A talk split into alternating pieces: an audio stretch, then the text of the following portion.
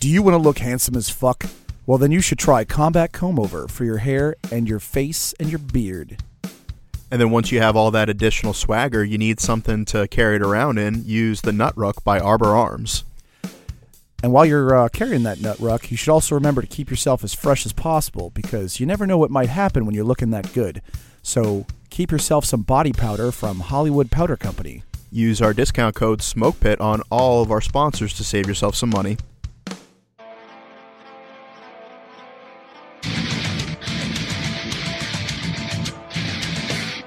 Welcome to the Smoke Pit. What up, doe? Brother man, it has been fucking cold recently. I know, it's glorious. It has been some fucking polar vortex, is that what they're calling it? It is the polar vortex. It's basically the equivalent of the country being a microwavable burrito from the gas station. That's right. The West Coast and the East Coast are like the hot outer parts, but the inside, still frozen. So I um I, I took the opportunity to do a, a little bit of winter sports, if uh, if you catch my drift. Uh, I, I believe I do. I do catch your drift. Yes, and uh, I went snowboarding with uh, Sam for Valentine's Day, and as you would imagine, I uh, I snowboarded about as well as most Floridians do. So you ate shit quite a lot. Yeah, I only did two cartwheels when I wiped out, though. Did they look epic, though? I don't know. It was just uh, snow, sky, snow, sky, pain. See, if you do that in a car, we call it dirt sky. And so it's it's hard to live somewhere that's cold, like especially if you have like trust issues, because like you'll be walking around and you'll bust your ass on some ice you didn't see, and it's like, damn, bro, even the ground betrayed me. See, that's the thing too. You get some ice that's like uh, ice and snow that's easy to walk on. You're like, all right, this is some good powdery stuff. I can just crunch into it. And then you hit that one spot that looks exactly the same, and then, whoop, you're in traffic. Winner!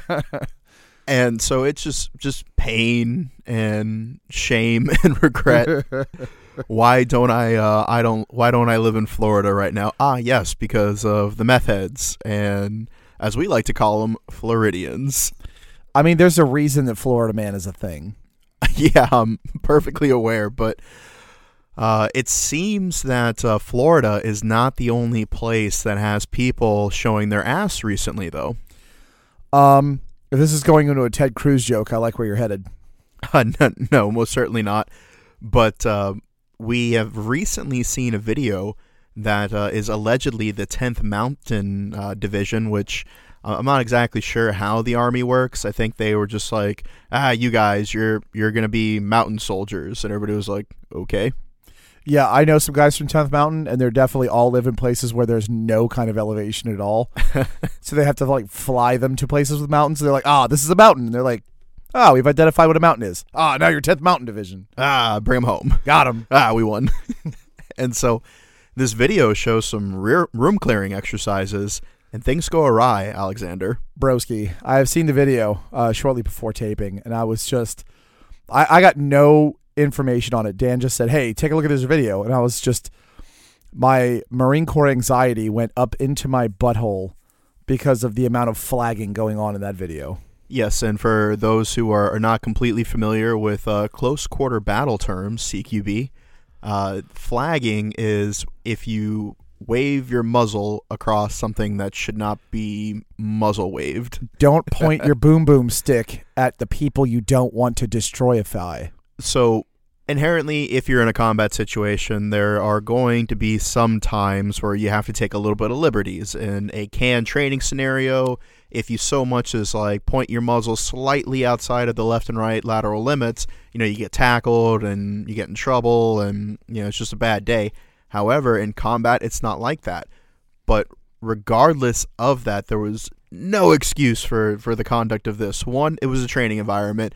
Two, like it was completely unnecessary, and three, they were using live rounds. So that's the thing. The the reason why there's so much of an emphasis on not doing it in training is to instill in your brain not to do it when you're not in training. It's yes. going to happen, but we want to try to keep that shit to a minimum. Yeah, so say I'm holding security on a door as, like, you know, we're getting ready to go into the next part of uh, the complex or the house, right? If I'm not the first man to go through that door, there's going to have to be a trade-off. At one point in time, I'm going to have to lower my muzzle while somebody else picks up security. Now, depending on the angles of which you are covering, which we like to call depth, like if you have depth into a room, like you could see, you already own that territory. And I'm making my little um, Marine Corps gun gesture with my hands. You're, you're doing your, your paws up? Yeah, I have, I have my knuckles up, uh, as all instructors do when talking about urban combat. It's his paws. What, uh, the, you know what? Just as a quick aside. Yeah. You ever see those TikTok videos with the with the girls in the anime costumes and they do the... the cat paws, and then they lick up in the air, and then they yeah. turn and do it again. That always reminds me, like I try to be like, yeah, and then it always reminds me of watching some some drill instructor like do like the, the, the paws up to hold the like the fake gun, yeah, like they're making the gun gesture. I'm like, ah, ruined it. That's so, how the Marine Corps ruined anime girls for me. Well, uh, yeah. So you have dominance into this room. You you own that piece of real estate basically. And so it would make sense for you to be the first person to go in or to pie off the room, because you can actually clear three quarters of a room before you even step in it, right? Uh, it's not the way that they like to teach doctrine, but, you know, the more of us that get schwacked in urban combat, the the more justification they have to send more troops to Fallujah. I will say nowadays, uh, they, they kind of, they call pieing threshold clearing now. Like, yeah. This is a big thing we just went through like a week ago. And it's it's the same thing, but we needed a fancy term for it. But um, they've they found that a lot of times the rapid entry of kinetic Marines uh, tends to be an issue when they start, like when the bad guys are watching our action films and watching us do that. So the, the tenth of a second it takes for that threshold clear is supposed to reduce casualty ratings. Yeah. Sometimes it does, sometimes it doesn't. But that was not the case in this video. Negative. The person who was uh, holding security on the uh, the door, which had not been opened yet, so they didn't have depth into the room, um, kept his muzzle, or her. I, I don't know. I didn't see who, who was in charge of it. Hard to tell with helmets on. Yeah, and everybody can get blamed here, you know, like... Everybody's guilty. And so um, the individual, the, the shooter, uh, who entered the room and was engaging targets... left their muzzle up as other soldiers crossed in front of them and went into the next room. Didn't even, like, attempt to put it down for, like, safety reasons. Like, even the sergeant, I think, uh, that was coming, that w- he wasn't in parting, a participant in the exercise. He was, like, running it as an administrative, uh, like, instructor. You can see he wasn't carrying a weapon in his hands. Yeah. Like, he's going from room to room behind the two that are in front, and even that guy gets muzzled.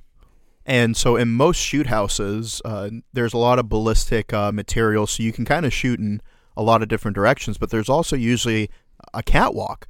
So that way cadre and various uh, higher-ups can observe from a bird's-eye view. Nobody was saying anything, and it wasn't just like the one time. It was like room after room after room, and just like half a dozen people flagged. Nobody said anything. It was absolutely chaotic. It's trending on social media. People are losing their minds, and so we figured we'd uh, take the opportunity to talk about it. The thing that gets me about that, too, is is anytime, like, the person who did it is the one who was filming it. Like, it was a GoPro or a helmet-mounted camera, whatever kind of thing. But why? Why? Why? Why, why did you? But, mister, why? But, mister, why? I mean, anytime I, anytime I video anything I do, because I'm going to post it or I'm going to show Dan or whatever... Like, uh, there, I've been doing a little bit of experimenting into into recording V R sessions, right? But if I look at it and it's absolute garbage or I'm fucking it up real bad, I'm not going to be like, hey, that looks good, post. And not only that, but then they put it to D M X's X Gonna Give It To You. Please, please stop abusing that song. Like, if you're going to use that song, that is a badass song. Use that for, like, actually giving someone, like... the business. Don't give it to, oh, I'm going through a shoot house that's clearly canned and I'm muzzling all my buddies. And the I think the thing that was the most disturbing about it is that no one had the wherewithal to be like, correct yourself and stop it. It just it just didn't happen. Not one person. Not one person. They couldn't hire a civilian consultant. Possessed the testicular fortitude. They couldn't even hire a civilian consultant and have Dan fly out there and just stand on the catwalk with his majestic beard and be like, correct yourself. Yes, uh, so our, if there are any uh, unit training officers out there that would like to hire me uh, to yell at you guys while you train, um, I'm available. Shoot me an email. And uh, as long as I'm on telework, uh, I'm also available. Yes. I, I will Zoom call in to your training and tell you exactly what you're fucking up. So that is not the only problem that the uh, the military...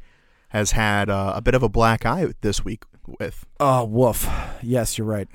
So we, um, uh, well, more so me particularly, I spent uh, the majority of like the last two days kind of dealing with one instance in particular where it was a uh, a failure of a individual Marine and her chain of command during um, a, a very difficult period of, of her life.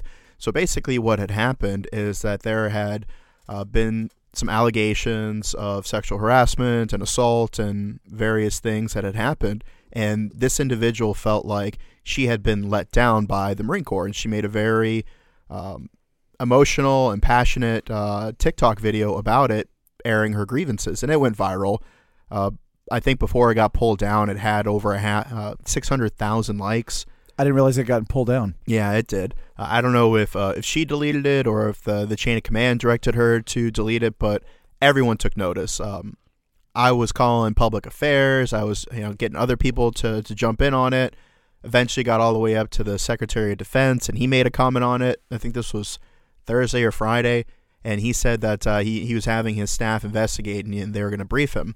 And so I was posting about this, and I received dozens of messages from young men and women who had their own traumas while they were in the service, and it was very disheartening to read all of these and to see the various failures that, that came across. And so with with all things, there's always um, room to elaborate on stories, and I, I don't want to air anyone's business out without uh, their their permission, because it is a, it is a sensitive subject.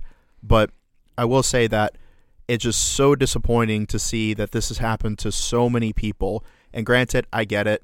ninety-nine percent of the military doing the right thing every day. But by God, it only takes one person to fuck things up, you know? The thing that always gets me about this, and, and through working with the Smoke Pit and, and all this, is a lot of times I see the military just kind of taking a blind eye. And I don't understand that. Like, we're not in a full-scale war anymore. And as an infantryman, I remember, like, even in peacetime, everybody treats everything like it's like it's the end of the world. Like, Marines are going to die if you fuck up even a little bit. You get your dick slammed in the door for being like five minutes late, or, oh, you wore the wrong uniform because we told you the wrong thing and we sent a text out ten minutes before you were supposed to be here to fix yourself. Something completely inconsequential that didn't matter was the end of the goddamn universe. And yet you have people who have legitimate problems, like good soldiers, good sailors, airmen, and Marines that are trying to do their thing, trying to help their country and, and put in their active service, and they're and they're basically getting just dropped in the in the in the, in the trash heap. And it wasn't just uh, American military who was reaching out to me. I had personnel from various branches all over the world reach out as well. And If uh if, if you're not extremely familiar, I would I would highly recommend that you spend a little bit of time online looking up uh, Vanessa Guillen, uh, Staff Sergeant Jessica Mitchell, P F C Asia Graham, uh, P F C Lavina Johnson, um, Corporal Thay Ohu, and um, also Celeste Largo. So these are just a few names that if you are to look up their story, it is absolutely tragic. It is a systematic failure on multiple occasions of chain of commands to protect an individual. And I've had men message me. I've had uh, people from all different uh, branches and ranks, and it's it's not just something that you can boil down to lore enlisted in the armory. It's it's it's everywhere, and it is awful because we spend so much time and energy thinking about things, like you said, that are inconsequential. You know, like all this time and energy on tattoo policies and whatever. But the fact of the matter is, is that we have really asked for some basic things. We want a third party to investigate claims of sexual assault and sexual harassment. We want uh, victims to be able to be physically separated from their accuser. Like, I had one individual message me and she said that the assault happened, and for two years she spent living in the in the the room next to where the assault happened, and they wouldn't move her. Can you imagine that? Something terrible happens to you, and you have to live in the room next to where it, you have to walk by it every single day. Like, that's awful. Yeah, it's not like the Marine Corps or the military generally, whatever whatever branch or whatever country. It's not like you don't have someplace else to put them. And beyond that, like, people don't understand, like, the there's not only psychological repercussions, but there's physical repercussions. Uh, I was reading stories of victims who were beaten so badly that they lost the opportunity to be a pilot because now they no longer have the vision that's required because they had orbital damage. I read stories of people who uh, reported and they wanted to do the type of report that is restricted so that way all their information is to get blasted out. And then somebody leaks the information and now they're getting harassed and, and called all kinds of messed up things. And it's not only terrible that this happens to our brothers and sisters in arms, but then the fact of the matter was is that we here at Pop Smoke Media have been talking about this for years. What's it going to take? What's it going to take for people in charge to listen? We've been voicing our concern for years. I think the last time that I saw any really comprehensive uh, change was back in like ninety-two, and they uh, they passed a law to give some protection to some of the victims. But like there there hasn't really been a whole lot since. Yeah, and fat lot of good that seems to have done. So what we would highly encourage anybody who's listening is reach out to your representatives and email them, call them, write them letters. And if you're new to the game, you could say something to the, the effect of like, you know, uh, you know, good morning, sir or ma'am, um, contacting you in regards to the uh, pervasive issue of sexual assault and harassment in the military. Uh, there have been multiple instances, and you can, you know, cite any of the ones that I've given. And these, uh, the lack of action is completely unacceptable. What do you plan to do about it? How can you um, how can you change things? How can you keep our brothers and sisters safe? Those are very simple questions, and if you call them and if you email them, particularly the ones that are on the Armed Service Committees, like that's the only way we're going to get comprehensive change. Yeah, we should post up a list of those later. But also, uh, yeah, they are in my highlights. If anyone goes to my Instagram page, I have everything that I just mentioned are, is is on my highlights, and also to the fact that March eleventh, there is a Vanessa Guillen march in D C uh, to, you know, remember Vanessa Guillen that I will be attending. So that that's something else as well. See, and the thing that gets to me too is, and you mentioned the fact that the military is slow to do anything about this. If we if we step back from the, the particular assault nature of this issue, the Marine Corps did a study, uh, I think it was mid two thousands ish, and they came out with the the Operational Stress Control and Readiness Program, right, Oscar? And they looked at the physiological effects of combat stress. And they said, okay, well, we can't just treat this as, hey, stop being a bitch and go back to work, because you have all these physiological effects. Like if you're in enough explosions and gunfights, yeah. your your adrenaline level kind of resets itself to a higher standard. So to get to that level again, that's why a lot of people come back from combat and they take these high-risk behaviors, like they go skydiving and bungee jumping and drive their motorcycles too fast, because they're still they're trying to get back to that rush, and it's so much harder to get there. And since we know there's this, and there's a lot of different effects there, I'm not going to sit here and go through the whole science of it. Uh, it's easy enough to Google it. But if we know that there's psychological trauma that has physiological effects, and we spent all the money for that study because we were trying to get people back in the fight, why would we not take the same information and say, okay, we've had this sexual assault victim, or like this uh, this person who's gotten the shit kicked out of them because they spoke up about some abuse they were taking.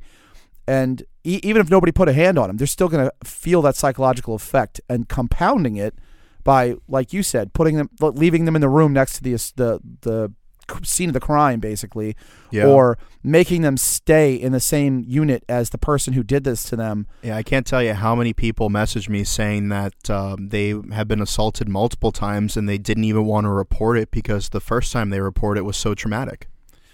Right, and if the first time they report it, nothing happens, what's the point of reporting it the second time?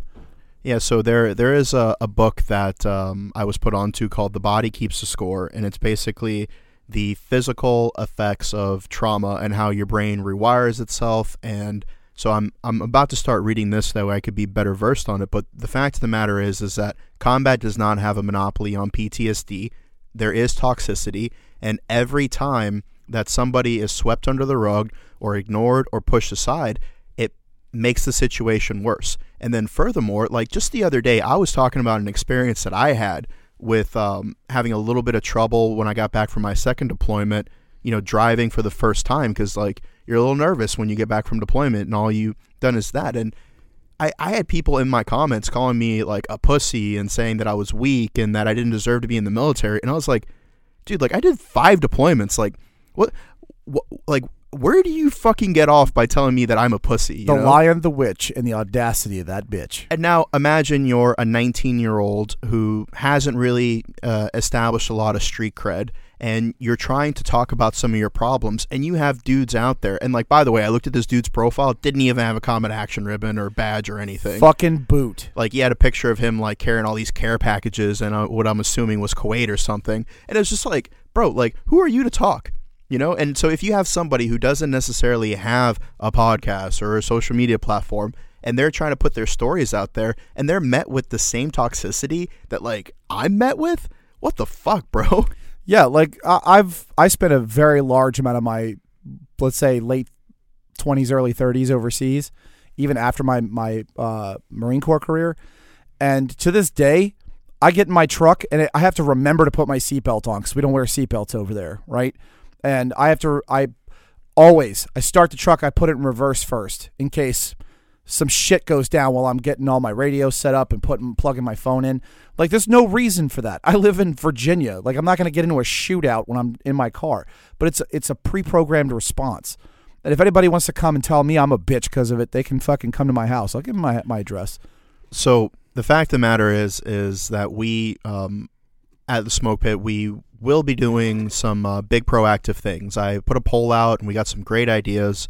Uh, next payday, March first, uh, all proceeds from merchandise that we sell that day will be donated to an M S G, uh, M S T, military sexual trauma uh, charity. We're in the process of doing our due diligence and our research because, like, you don't want to donate to somebody who's got a lot of overhead.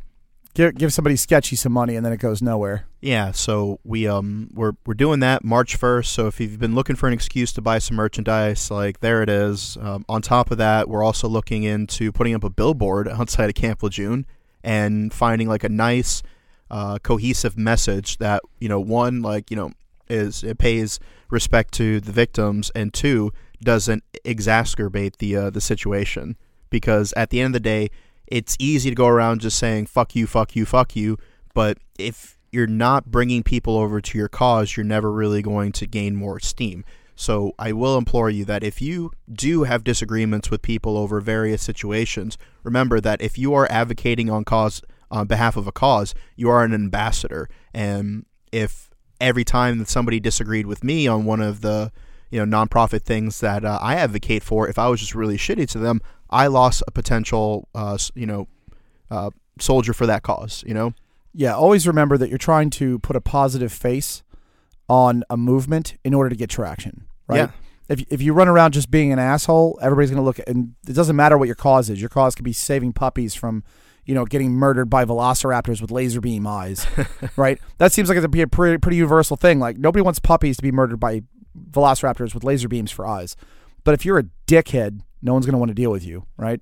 That is true. So uh, up next, we have uh, an exclusive interview that I did with uh, some fantastic guests. So please excuse the audio a little bit. It was a call-in, and we thoroughly hope you enjoy.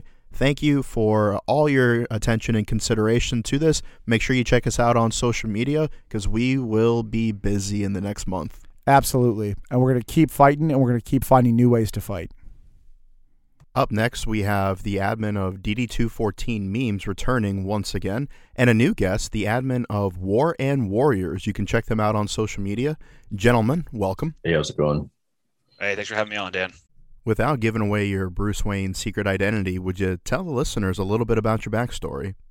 yes, yes, very secret indeed. Um, just Army guy. Nothing crazy. Uh, I get asked probably on a weekly basis whether I'm a Ranger or S F, and I'm like, no, I'm J R O T C.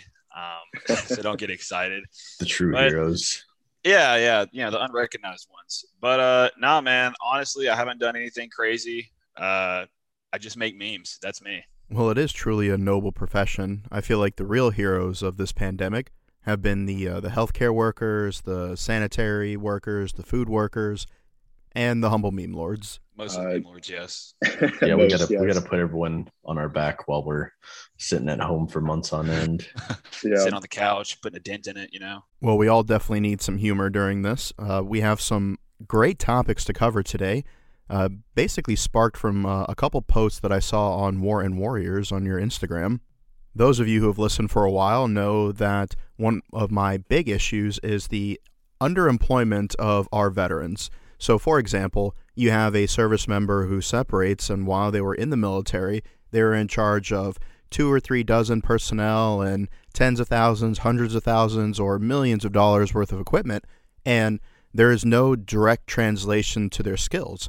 And so another example would be if you have a medic or a corpsman and they get out and they want to go into that profession, they basically have to start at the bottom. Yeah, some of their electives will transfer over because of the uh, joint service transcript, but none of the core classes. And essentially, they're having to start from square one, compete with a bunch of people who are four to twelve years younger than them in a field where they already have all that experience. Now, Special Forces medics have a program, I think in like one or two states, where they're able to fast track into being a physician assistant, which is pretty um pretty equivalent to the the level of experience that they have, but it's not available for everyone. And so you have a lot of guys who are just and gals who are just settling for jobs because it's what they need in order to take care of their family, and that's why a lot of people regret getting out. So D D two fourteen, I will pitch this to you first.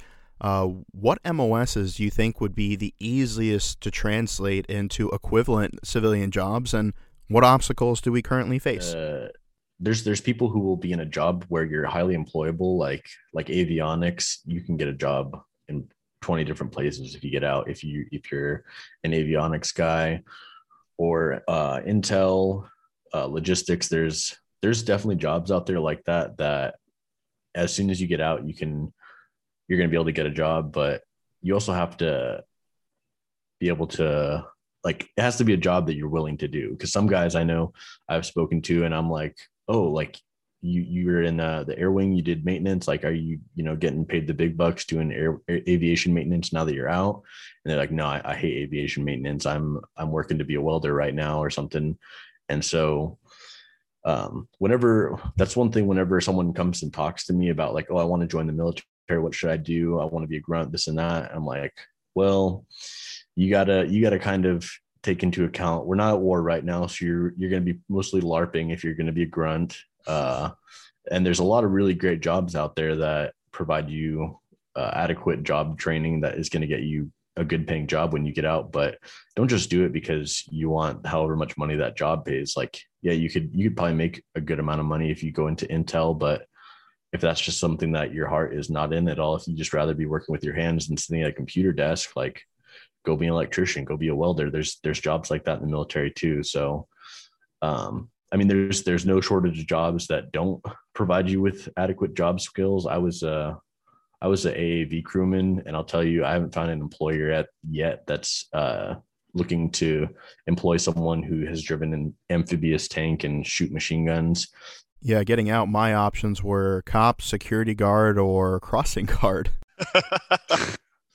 Yeah, I think they told me I could be like uh, a bus driver or a diesel mechanic, which is like, I was an operator. I wasn't even a mechanic, so I didn't know how to do anything on like the engines or anything like that. Where I was like, well, I'm not going to be a bus driver, but I will say uh, what I did when I got out is as I was listening to the death by PowerPoint and T R S, I was, I just hopped on the, uh, the Department of Labor website, and I looked up uh, job growth, like estimated job growth over the next ten years to try and figure out like, okay, I need to find a job that's still going to be here in ten years rather than uh, finding something that's going to get replaced by a robot next month. And I saw that wind energy was like exploding. And I was like, you know, I never thought about that, but it would be pretty cool to like, you know, be turning wrenches and wiring stuff up like three hundred feet in the air every day. And that wouldn't be too dissimilar from what I was doing. A lot of the stuff is, it's a completely different system, of course, but. Now, the first question I know all our listeners are going to want to ask is, how many times have you jerked off at the top of one of these structures? Uh, only once, just to say I did it. I'm going to be honest. You, go. You got to do it once to say you did it, but. Respect. You got to be careful with that. Otherwise, you're always going to be trying to one up yourself. Yeah. Next thing you know, you got electric nipple clamps, you got the rope tied around your neck, and you're rappelling down. You got to finish before you, you hit the deck, so that way you can hit your brake. On top of the, the roof, completely buck naked. yeah. Yeah. So, um, uh, and it was, it was, it, w- it didn't make it any better that, uh, it's a, it's a pretty veteran heavy industry, and like two, two of my coworkers, we almost all the veterans that worked there were, were Marines. And like the two guys that I worked with were like salty old, like invasion of Iraq type back in that, that era. So like, we were all just like, I mean, it's, it's a blue collar job. So it's, it's pretty, uh, roughneck humor and all that sort of thing. But we, we all just like had our own little sect that took it to the next level, that all these other guys are like, oh my God, these guys are fucking savages. Oh yeah, no doubt. Probably blew their, uh, their mind a little bit. It's great to have those pockets of veterans that you meet in your workplace, but you got to get to that place first. And unfortunately, no matter how much experience you have, if you don't have the right certifications or degree or qualifications, you may not get hired. And part of that is because of the insurance liability. Part of that is because they don't know how good you are at your job if they're just looking at your resume versus, you know, the next person who has. So, War and Warriors, I don't want you to feel left out, so I'll pose this question to you. What do you think can be done about it? I mean, this is a pretty uh, pretty in-depth talk- topic, honestly, uh, because you see... I said so much of the success stories and then so many of the unsuccessful stories uh, in this entire realm. So, you know, kind of like D D was saying, blue collar, a lot of dudes are going to go blue collar. The one benefit of that is you're going to get clicked up pretty quick because there's a lot of vets in that industry. And personally, when I was in the civilian world for a little bit, um, I was looking for a job. Turns out a guy that was in my platoon, uh, was a manager in the area for a company. And so uh, he told me to come to the interview. I got there, you know, fifteen minutes prior, all that good stuff. There was already the waiting lobby full of people. And he opens up the door. He's like, brother, come on in. And he walks oh, out and he gives me a hug. Right then. Dude, yeah. He came out and gave me a hug. And he was, you know, he was wearing his little, uh, the insignia, little pin on his tie. And we went in and closed the door. He's like, yeah, we're just going to bullshit here for five minutes, you know, and then, you know, fuck off and we'll go meet up later. And then, you know, I had the job the next day. But, you know, what if you don't want to be blue collar? What if you don't want to be a laborer? You know, what if you're tired of that? Um, so I think a lot of that starts at the very beginning of the route, kind of like you were saying, D D. Um, you know, I want to be a grunt. I want to be, I want to go to war. I want to do this. I want to do that, you know, because they watch the commercials and they, they talk to the recruiters.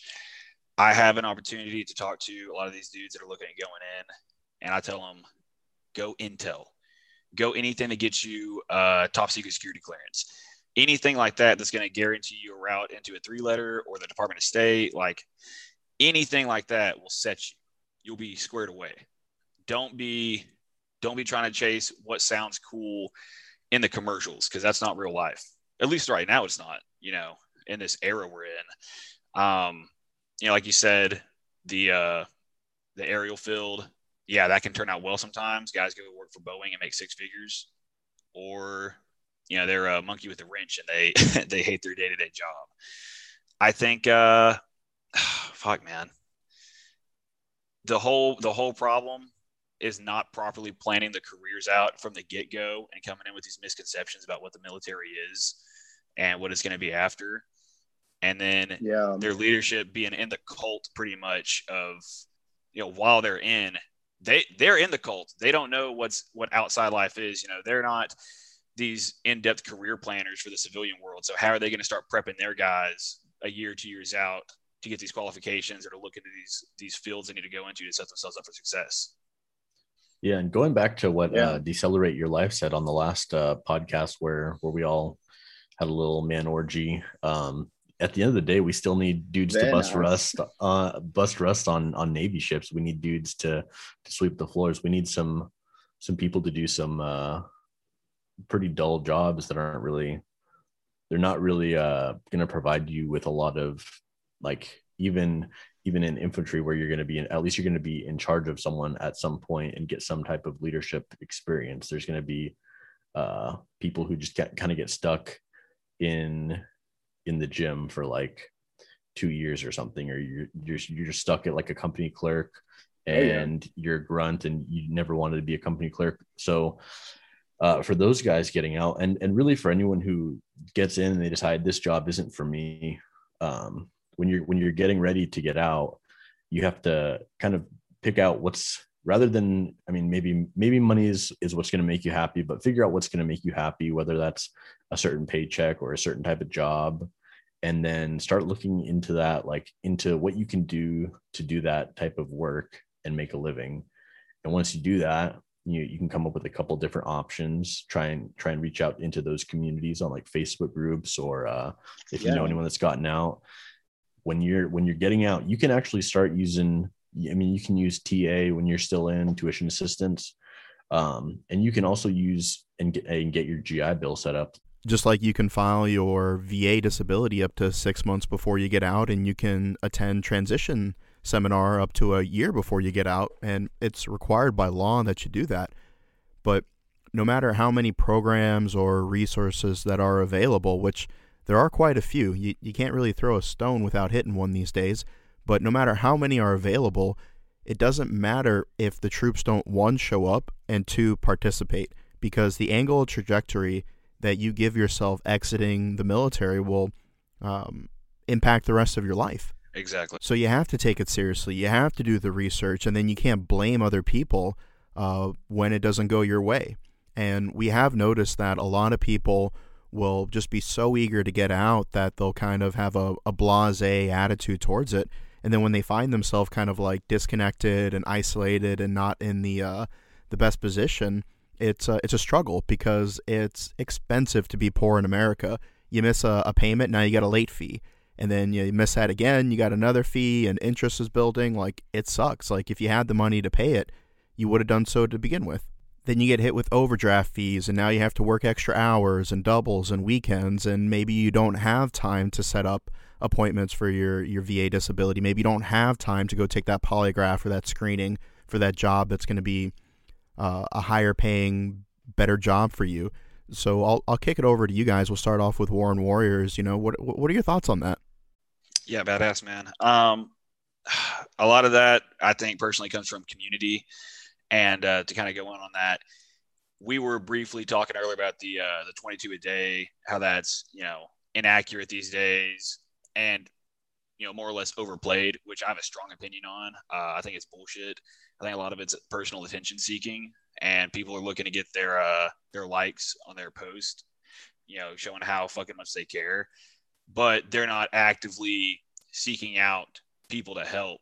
And uh, I think the big thing is, instead of fucking grandstanding on how helpful you are, how many of your brothers have you called this week? Who have you D M'd on Instagram? Who have you hit up on Facebook? Who haven't you seen post in three months? Because maybe you need to check up on them, you know? And the best solutions I've seen to this is dudes that will get, uh, they'll get, you know, some crowdsourcing together, and they'll organize hunting trips, and they'll keep everybody plugged in. And it's like, like, I'll drive up to your house. Like, hey, motherfucker, you're not disappearing on us. Get in the fucking truck. We're going out, you know? And it's just, uh, how much do you really think about it? I'm asking this to like everybody listening. It's like, how much do you actually think about the issue, and how much do you actually put in to resolve that on a personal level? Because if we yeah. all work on a personal level, it grows Good to a community point. level, and then we just fucking take it from there. And that's, you know, that's my whole, all my feelings on that basically. So uh, D D, if you want to take over. Yeah, I'd, yeah, I'd sure. say in my experience, the, the two biggest things that I've I've noticed are, like, when, when you get out, it's it's such a weird phenomenon where you're with these guys who are like your your best friends in the whole world for years, and then all of a sudden one day you're all scattered across the country, and everyone's, you know, in school, working, having get getting families, everything like that. So it's like everyone, like, to try and sync something up is it's it gets very difficult very fast. Like, I remember the day I got out, I was like, I was uh, about to head out the gate, and I saw my like two best friends. I was like, all right, we're going to, we're going to see each other in less than a year for sure. We were like, yeah, we're going to do it. And then a year passed, and like, we were all like, man, we are fucking busy as shit, but yeah.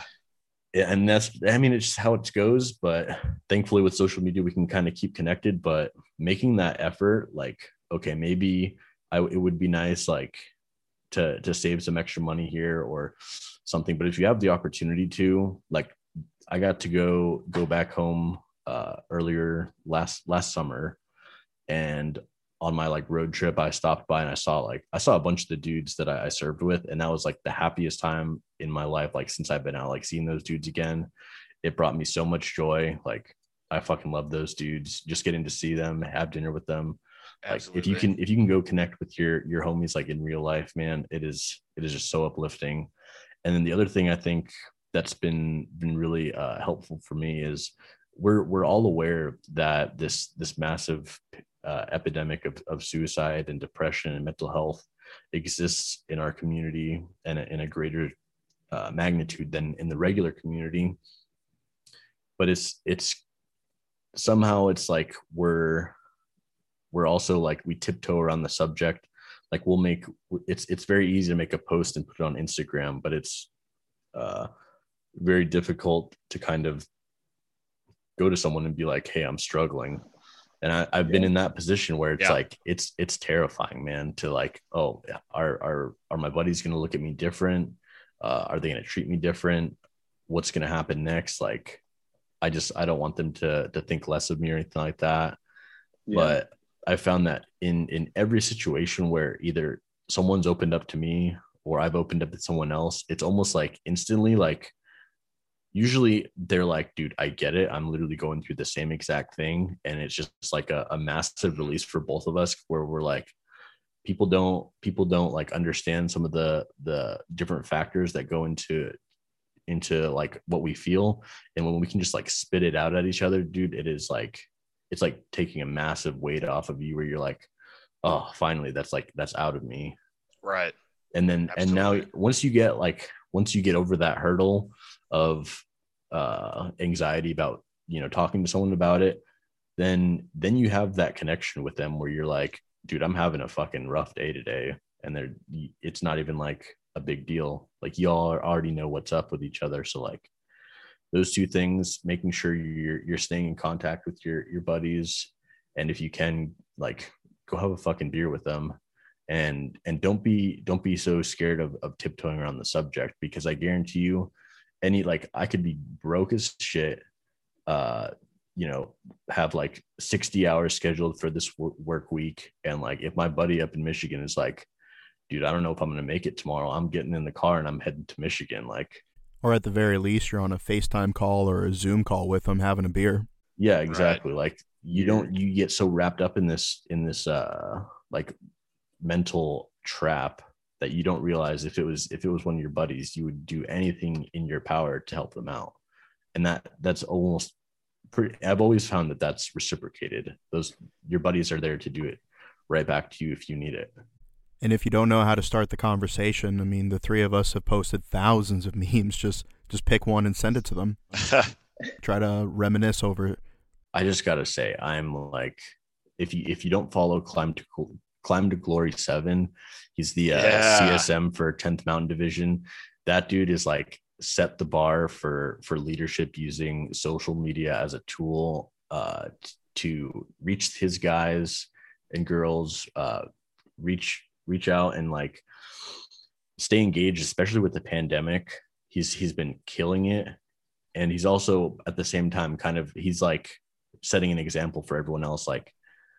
The stuff he does where he's he's showing uh, what's what they're doing out in the field. He's going to their barracks room. He's saying, I don't want this this room that you're stuck in to just be like a place where you sleep. I want this to be like your home, and highlighting the people that, you know, make their rooms dope, you know, hang up uh, decorations and have like sweet setups and stuff. And he, he's all about it. Um, so if if I, I wish I had a sergeant major like that when I was in, man. That dude is... That dude is yeah, killing for sure. It. I think the main thing is that there's the huge potential for any of those options, good, bad, ugly, and we get to see all three of those play out uh, kind of simultaneously right now with uh, everyone that's doing it. So obviously being a, a high up leader like that, like a sergeant major, um, you know, you're going to be in the spotlight regardless. If you choose to have a social media, which most of them do now for P R, um, of course, the spotlight's going to grow because people can comment and all that. And if you choose to actively engage in social media, like what we're seeing, uh, man, if the people like you, they're going to love you. If they dislike you, they're going to fucking destroy you. And Sergeant Major of the Army, uh, he's done, I think, pretty well. He uh, kind of came in and followed all the meme pages. You know, everybody's tracking that, that that happened. And everybody made memes of him at first and a little bit of roasting. Then he actually had some dialogue and bounced back with everybody. And we're like, okay, he can play the game. Like, he's not he's not saying, oh, hey, you guys made memes of me. I'm going to find your chain of command and I'm going to fucking spit roast you with your sergeant major. You know, he played ball. That's the main thing. He didn't take it personally. You know, we yeah, and he, out of he absolutely like maintained his his professionalism with his position. Absolutely. At the same time, he he nailed it in both aspects where he wasn't like wilding out, but yeah, right. he, he was he balanced it well. In a, yeah, in direct, stark, startling contrast to command. What is it, Chief Sergeant Master Air Force Captain? Chief whatever, Master Sergeant of the Air the Force. Chief, yeah, the Chief Pilot of the Air Force. She flies the biggest plane. So, dude, holy shit. How can you fuck up that many times in a row? And uh, she did the exact opposite, which is where she fucked up. She she tried to play ball, right? Uh, the whole, is it bass or base or base or bass situation?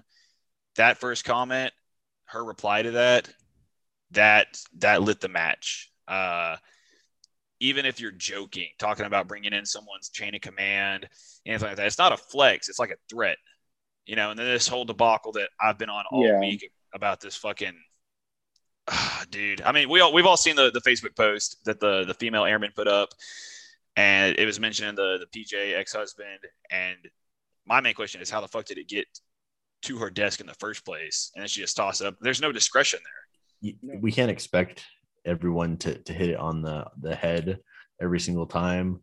And I think a lot of the, the soldiers really appreciate seeing the, the engagement with the Sergeant Major of the Army, the way he has. Like, yeah, you're not going to make everyone happy. You're not always going to make the right decision, but at least, at least they know that if they, if they want uh, to be a part of the discussion, that they can reach him. I don't think there's, right. I don't know if I ever thought in, when I was in the Marine Corps, I don't know if there's a, a Marine that's not working directly under him that that thinks that they're ever going to be able to reach the Sergeant Major of the Marine Corps with with any of their opinions. Kind of looking at what the the Army, the Sergeant Major of the Army does as far as engagement and uh, how that's worked out. And I think looking at the disaster that the the Chief Master Sergeant of the Air Force has uh, put out so far, at least at least in in her respects, I will say that just like the Sergeant Major of the Army, like, she's making that effort to engage because I think they understand the uh, the value that social media provides when there's these issues that the the I mean, at the end of the day, there's they gotta be concerned with, okay, we have these really qualified tier one Marines that are, are getting out. Uh, why can't we keep these guys? Yeah. And and plenty of issues like that. Like when, when the commandant says we need to start doing more about suicides in the force, all of these issues where uh, if they, if they're expecting to, to tell their, their battalion commanders, okay, to, uh, find out what I, I need to do next. And then the battalion commanders are going down to the company commanders and going down through that chain of command, it's what the answers they're going to come, come back with are just going to be filtered through uh leaders trying to trying to appease the person above them. They're they're gonna filter out the any type of criticism. And with the, with the way that it's going with with these other leadership uh roles, like the the Chief Master Sergeant of the Air Force or Sergeant Major of the Army, that open dialogue, it's you can see it with the Army where a lot of stuff is a lot of conversations are happening very fast in a way that I don't think would ever happen in the Marine Corps at the the degree that they're happening, because there's not that that fluid uh source for communication from top to bottom. Exactly. Unfortunately, we have run short on time, so gentlemen, please let the listeners know where they can find you and where they can stay plugged in. And if they have any follow-on questions about anything that was said, you know, they um could be able to reach out to you.